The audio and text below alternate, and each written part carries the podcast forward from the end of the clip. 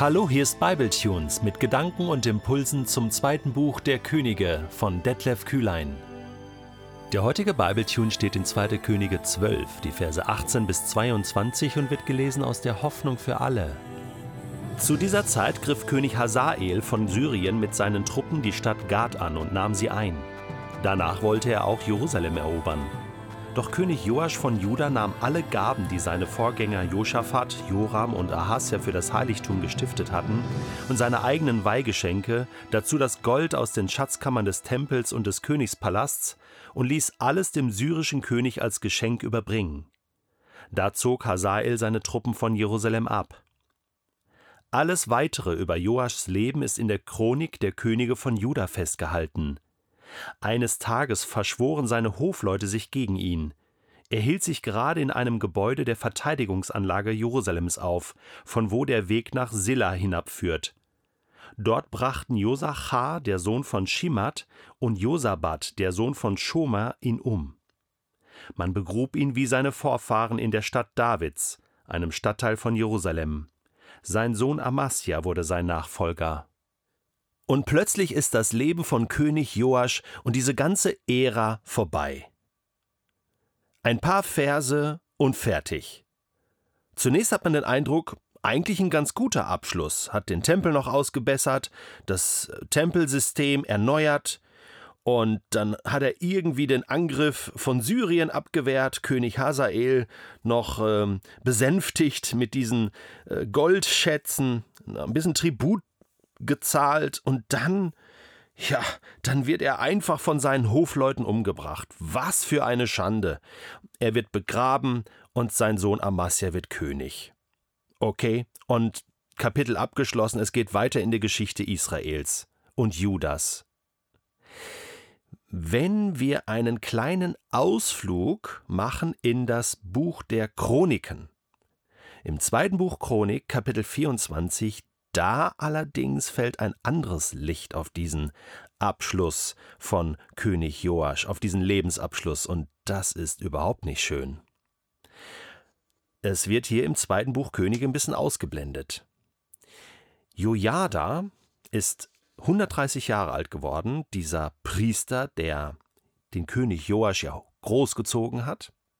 Sein Sohn wurde Priester, und nach Jojadas Tod kamen Oberste von Juda, so lesen wir in 2. Chronik 24, und zum König, und der König hörte auf sie, und die verließen das Haus des Herrn, also den Tempel, und dienten wieder den Götzen. Und Gott war wütend darüber und sandte Propheten, um sie zurückzuführen. Sechaja, Sohn des Priesters jo Jojada zum Beispiel, trat vor das Volk und sagte, So spricht Gott, warum übertretet ihr die Gebote des Herrn? So wird es euch nicht gelingen, weil ihr den Herrn verlassen habt, so hat auch er euch verlassen. Und dann machten sie eine Verschwörung gegen ihn und steinigten ihn, also den Sohn von Priester Jojada, auf Befehl des Königs im Vorhof, im Vorhof des Hauses des Herrn. Ich bin total aufgeregt. Das gibt's doch gar nicht. Joasch der mit sieben König geworden ist, weil Jojada, sein, sein geistlicher Papa, ihn großgezogen hat, bringt jetzt den Sohn von Jojada um, steinigt ihn im Vorhof des Tempels, wo er zu Hause gewesen ist und geistlich groß geworden ist, tritt das mit Füßen und, und, und steinigt Sechaja. Das ist unfassbar.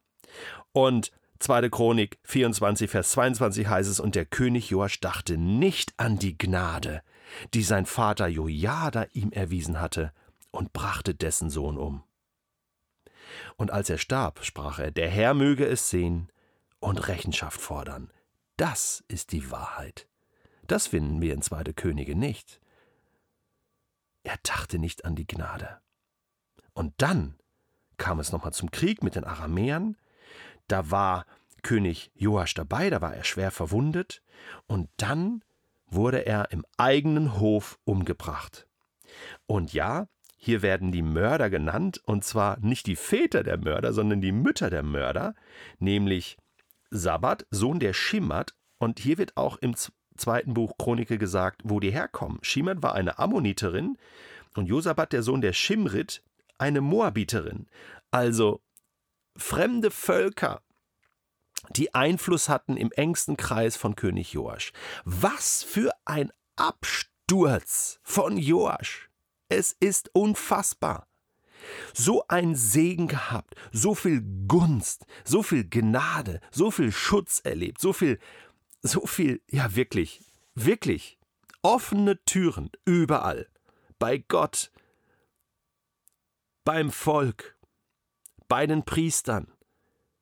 So ein guter König am Anfang und am Ende verzockt er alles und macht es richtig, richtig schlimm.